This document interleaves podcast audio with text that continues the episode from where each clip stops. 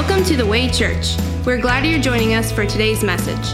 For sermon notes, service times, and more information, check us out online at thewaychurchva.com. Now let's join Pastor Matt Rothy with this week's message.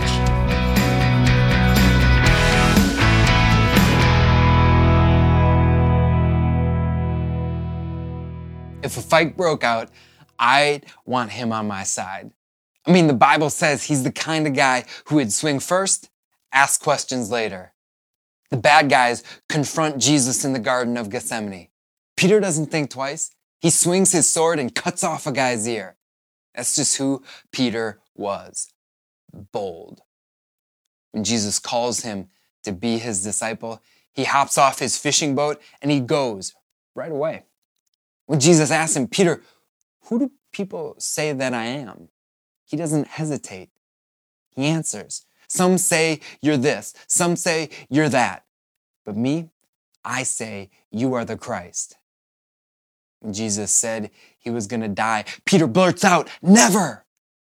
That's just who Peter was bold.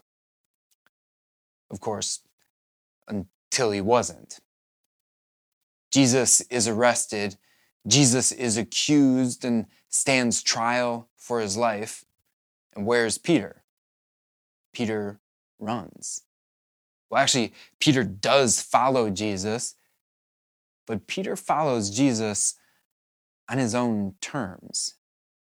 Peter is accused for following Jesus, and Peter denies it like he's the one on trial for his life.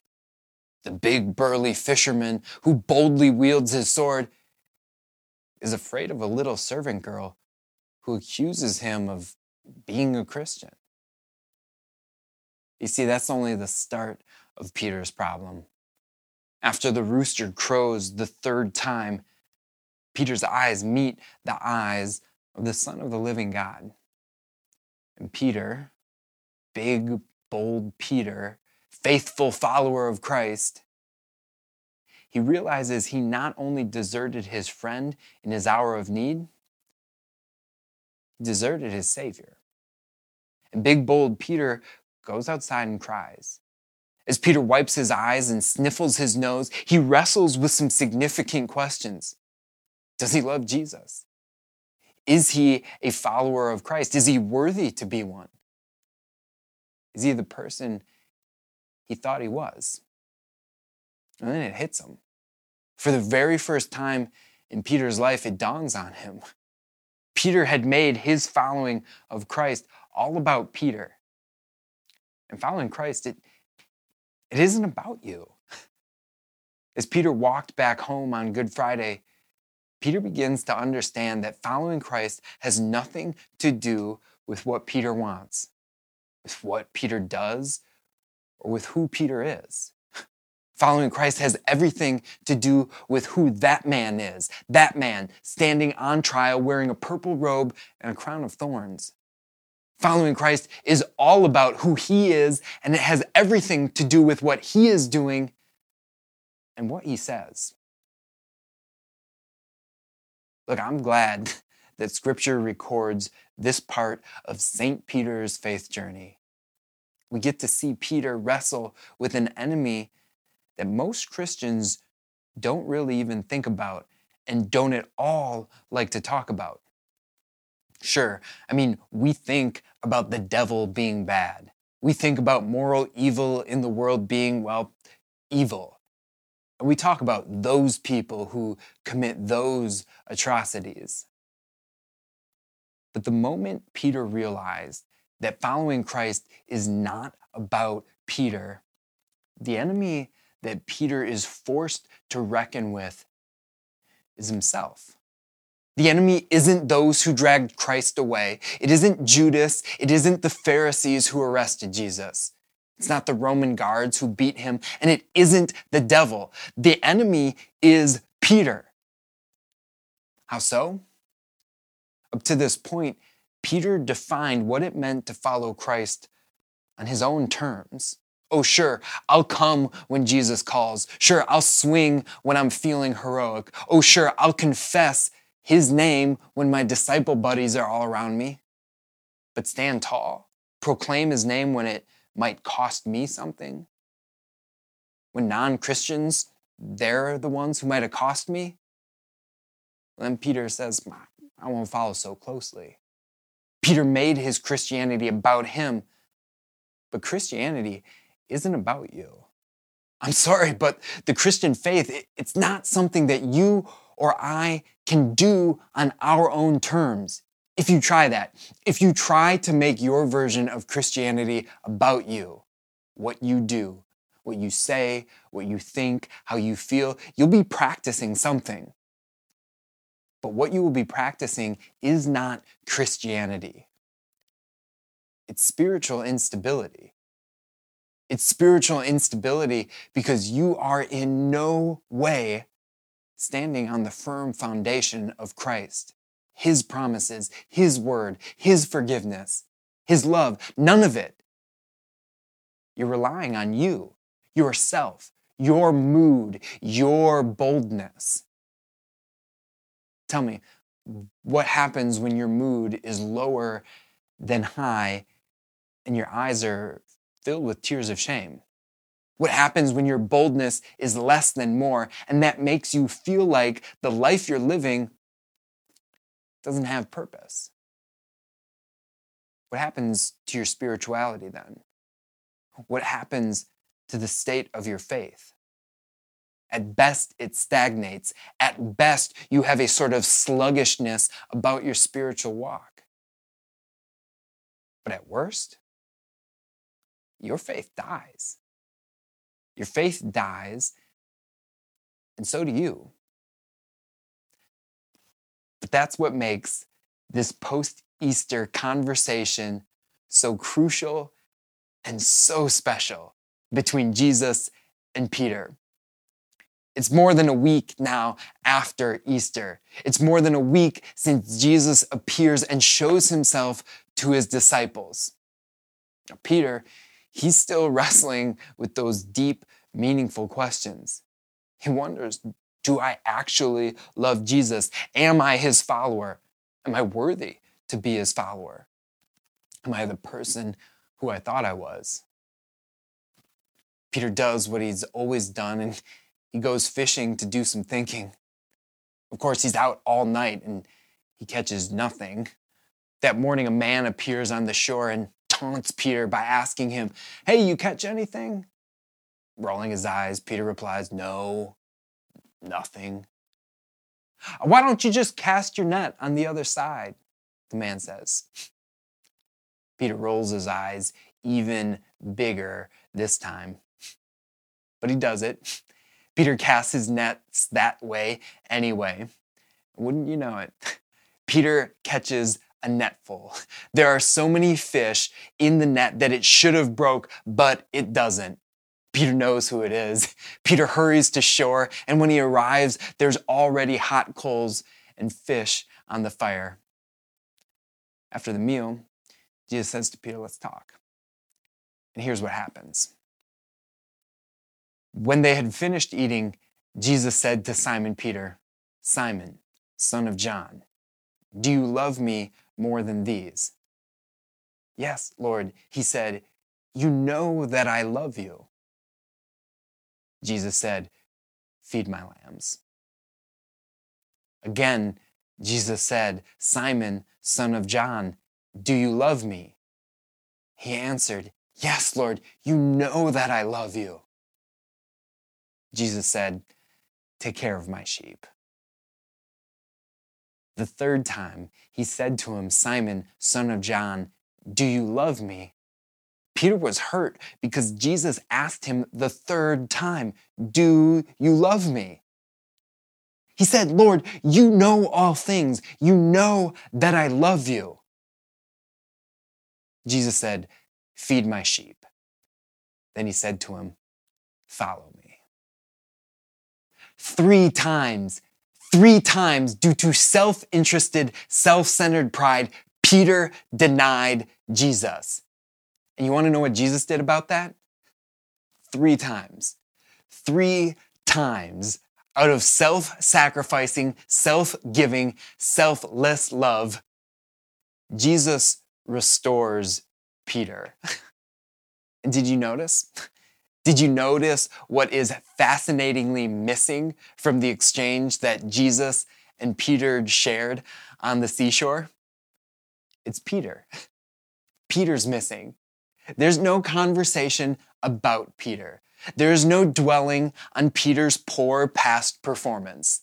There's no dwelling on Peter's lack of personal loyalty.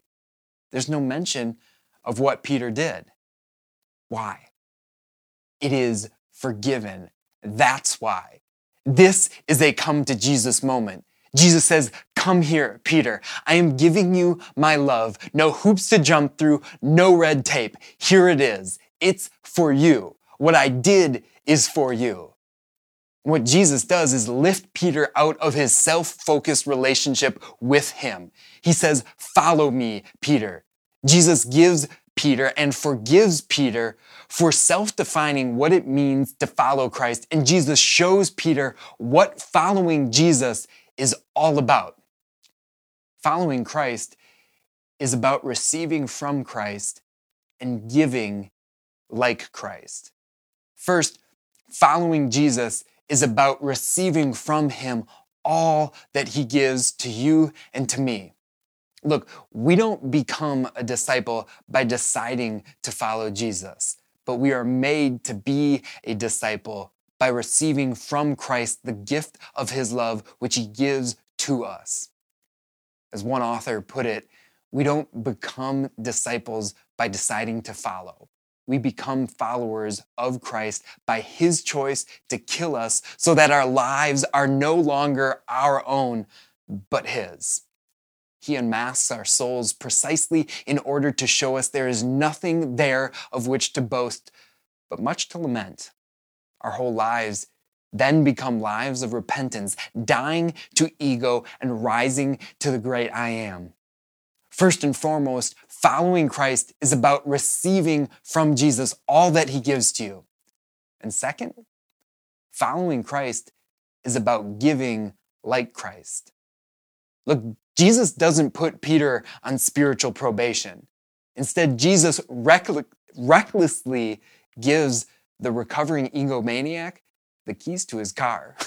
The once unreliable friend is given the noble responsibility of feeding and leading and caring the precious souls for which our best friend died. Jesus says, Peter, freely you have received, so freely give. Following Christ is about giving like Christ. Feed my lambs, take care of my sheep, feed my sheep. These are Jesus' words to Peter. Feed my people the sweet and savory dish called the forgiveness of sins. Take care of my people by caring for their eternal souls. Feed my people the bread of life that sustains and satisfies and strengthens like nothing else can. That's what following Christ is all about.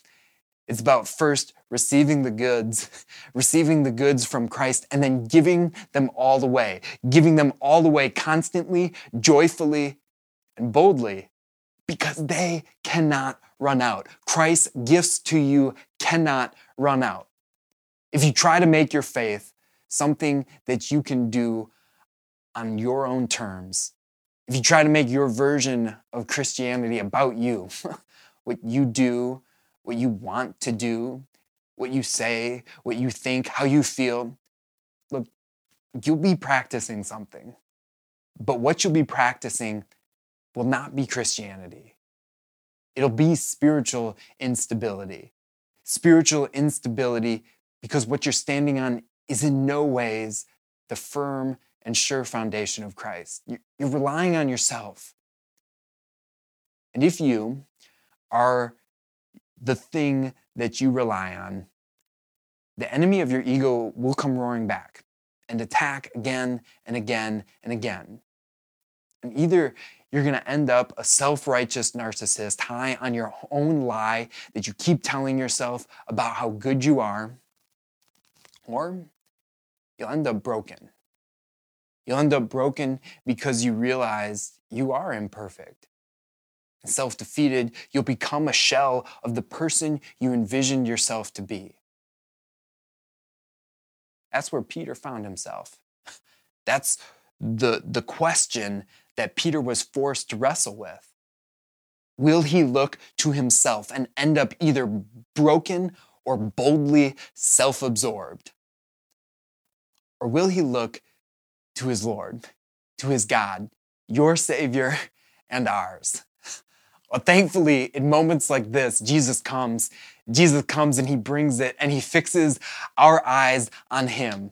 Not once, not twice, but thrice. Jesus grabs Peter and says, Look at me, Peter, and tell me, do you love me? And know, Peter, that beyond a shadow of a doubt, I love you and I forgive you. Now follow me. Follow me, Peter, not you.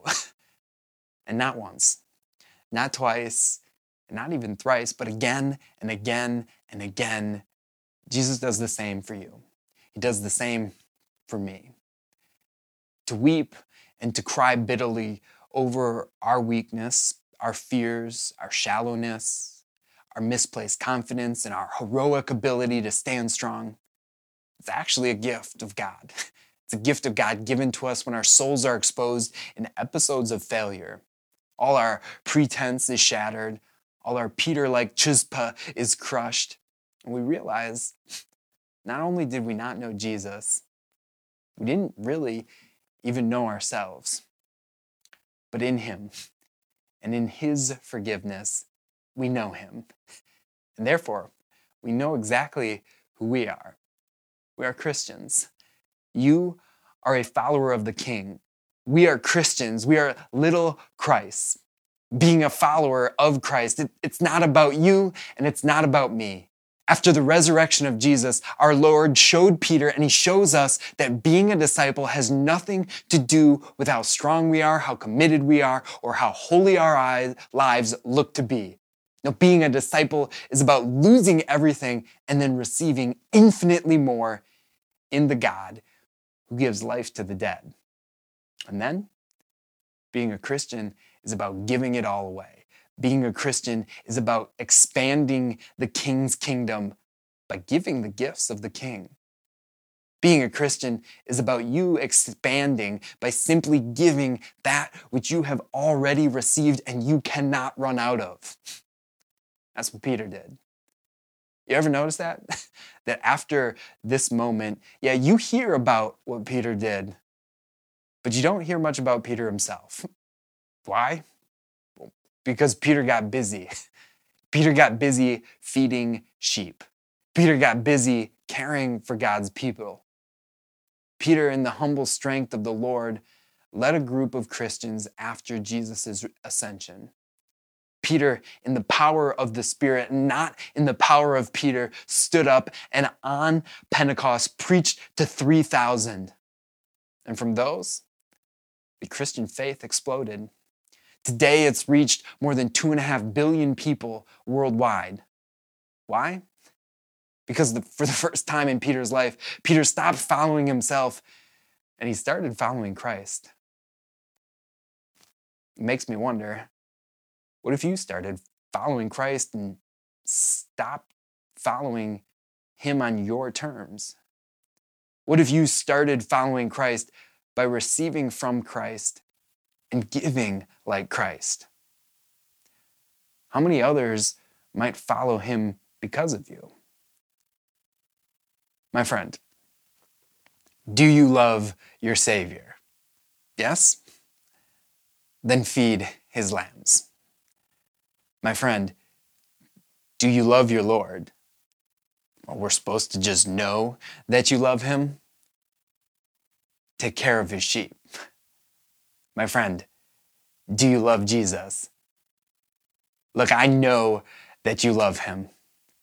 So feed his sheep. Amen.